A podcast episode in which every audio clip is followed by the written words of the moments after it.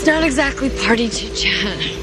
在《吸血鬼日记》第一季第一集当中，Elena 在派对上面和 Stefan 谈起了父母亲车祸双亡的事情。那么这个话题太沉重了，所以呢，他说，嗯，不太适合在派对上面来说。It's not exactly party chit chat. It's not exactly party chit chat. It's not exactly party chit chat. It's not exactly party chit chat. 注意一下最后这个词 chit chat，本来指的就是聊天、闲聊的意思。那么整句话的意思呢，就是说，嗯，这个话题不太适合在派对上面讨论。